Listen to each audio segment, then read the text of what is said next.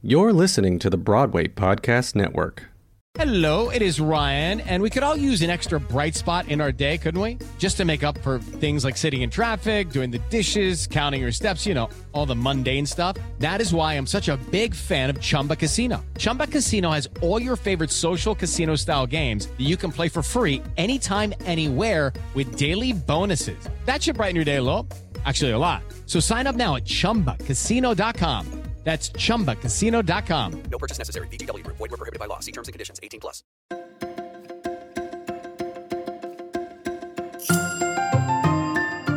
Good morning, theater lover. I'm Mark Peikert, and you are listening to Today in Theater History for the week of October 5th through October 11th. On October 5th, 1944, Celeste Holm stars in the new musical Bloomer Girl, opening on Broadway at the Shubert. Set on the eve of the Civil War, Holm plays Evelina, the daughter of a hoop skirt manufacturer who supports the feminist movement to replace hoop skirts with bloomers, and refuses to marry her southern suitor until he frees his slave. With songs by Harold Arlen and E.Y. Harburg and choreography by Agnes DeMille, it runs 654 performances. In 1955, The Diary of Anne Frank opens at the Cort. The drama is based on the manuscript left behind by a young Jewish girl during the Holocaust. Susan Strasberg stars as Anne, and the show runs 717 performances. In 1960, Laurence Olivier stars in Becket at the St. James. Anthony Quinn plays King Henry to Olivier's Thomas Becket. The king's younger son is played by Kit Culkin, future father of Macaulay Home Alone Culkin. Peter Glenville is the director. The production runs 193 performances. In 1966, the British comedy about radio broadcasting and lesbians, The Killing of Sister George, opens at the Belasco. Beryl Reid, Eileen Atkins, and Lally Bowers star, and the show runs 205 performances. Although screen version starring Audrey Hepburn, Katharine Hepburn, and Bette Davis is reported by Variety as in the making, the film comes out in 1968 with Beryl Reid. In 1995, the Sondheim George Furth musical Company is revived by the Roundabout Theatre Company. It stars Boyd Gaines, Veanne Cox, Jane Krakowski, and LaChanze. The new song, Marry Me a Little, is added in this revival, which runs 68 performances. In 2006, the first Broadway revival of A Chorus Line opens, with Michael Bennett's original staging and choreography recreated by Bob Avian and Baayork Lee. In 2008, 13, the middle school set musical with songs by Tony Award winner Jason Robert Brown, opens at the Bernard B. Jacobs. A 13 member cast of actual teenagers tells the story of a boy facing his 13th birthday and bar mitzvah in a new town. The cast includes future pop star Ariana Grande. In 2014, The Curious Incident of the Dog in the Nighttime, Simon Stephens' adaptation of Mark Haddon's best selling novel, opens at the Ethel Barrymore, starring Alex Sharp, and directed by Marianne Elliott. On October 6, 1974, Bernadette Peters and Robert Preston open in Mack and Mabel. Jerry Herman wrote songs and lyrics, Gower Champion staged, Michael Stewart wrote the book, and stars Peters and Preston receive rave reviews. Despite all that, the production runs only 66 performances at the Majestic. In 1977, The Gin Game opens at the John Golden. The play, directed by Mike Nichols, is about a frustrated couple, Hume Cronyn and Jessica Tandy, in a nursing home who find themselves playing a not too friendly game of cards. Tandy wins a Tony Award for her performance, and the play wins the 1978 Pulitzer Prize for Drama.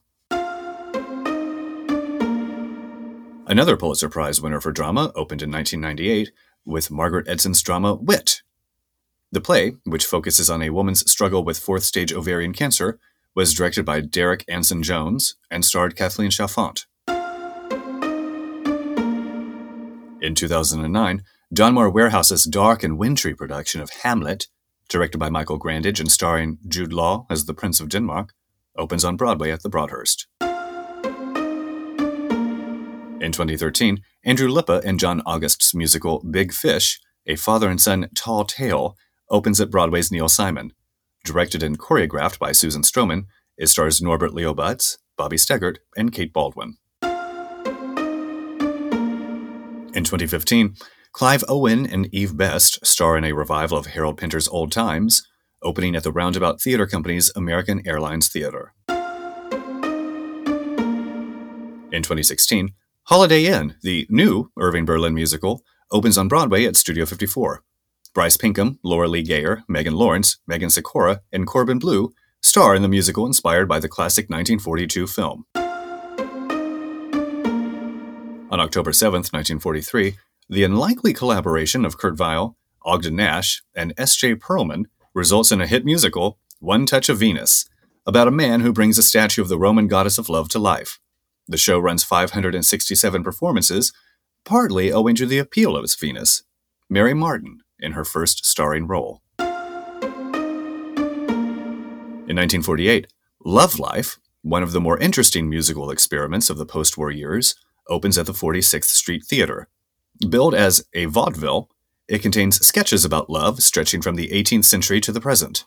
Lots of talent is involved music by Kurt Weill, lyrics by Alan Jay Lerner, directed by Elia Kazan, choreography by Michael Kidd, starring Nanette Fabray and Ray Middleton.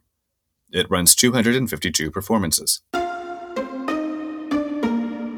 1982. The Winter Garden Theater hosts the opening of what will become one of the most successful musicals in the history of the world Cats.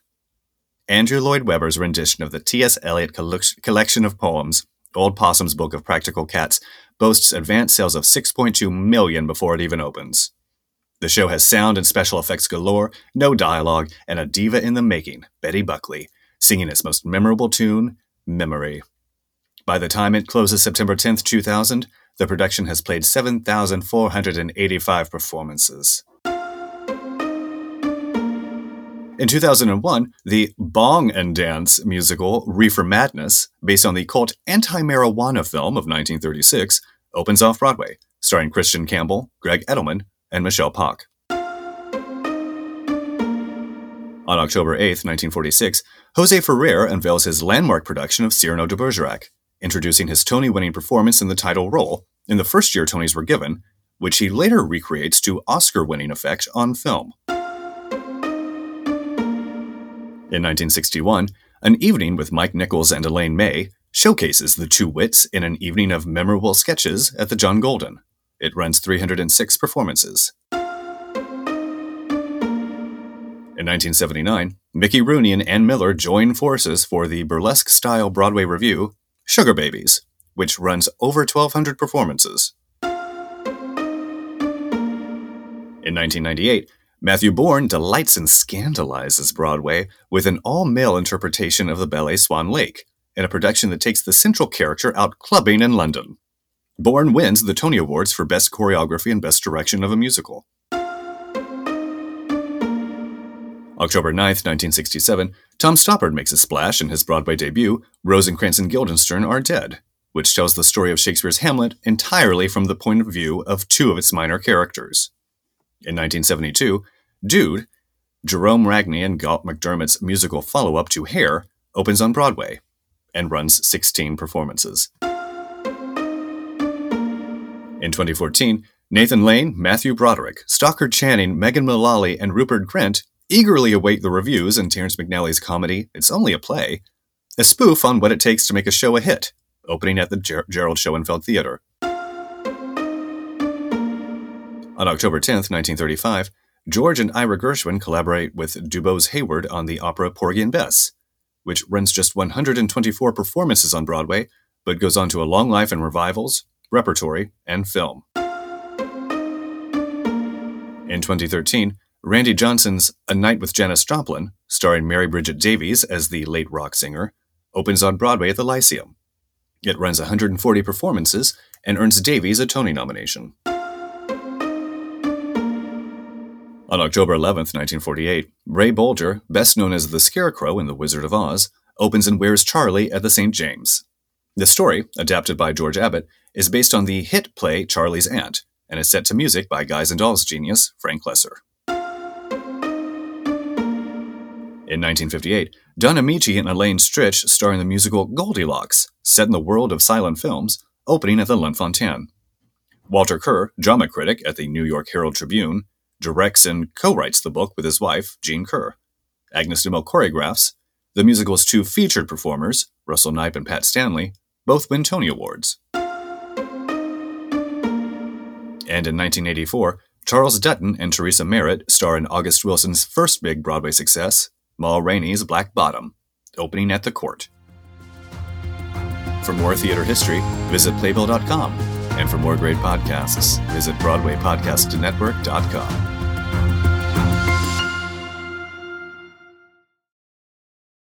Hey, it's Leslie Odom Jr. here on the Broadway Podcast Network to tell you about the Rise Theater Directory, a program of Maestra Music. Rise is a national online resource designed to connect and empower backstage and administrative and creative theater professionals from underrepresented backgrounds.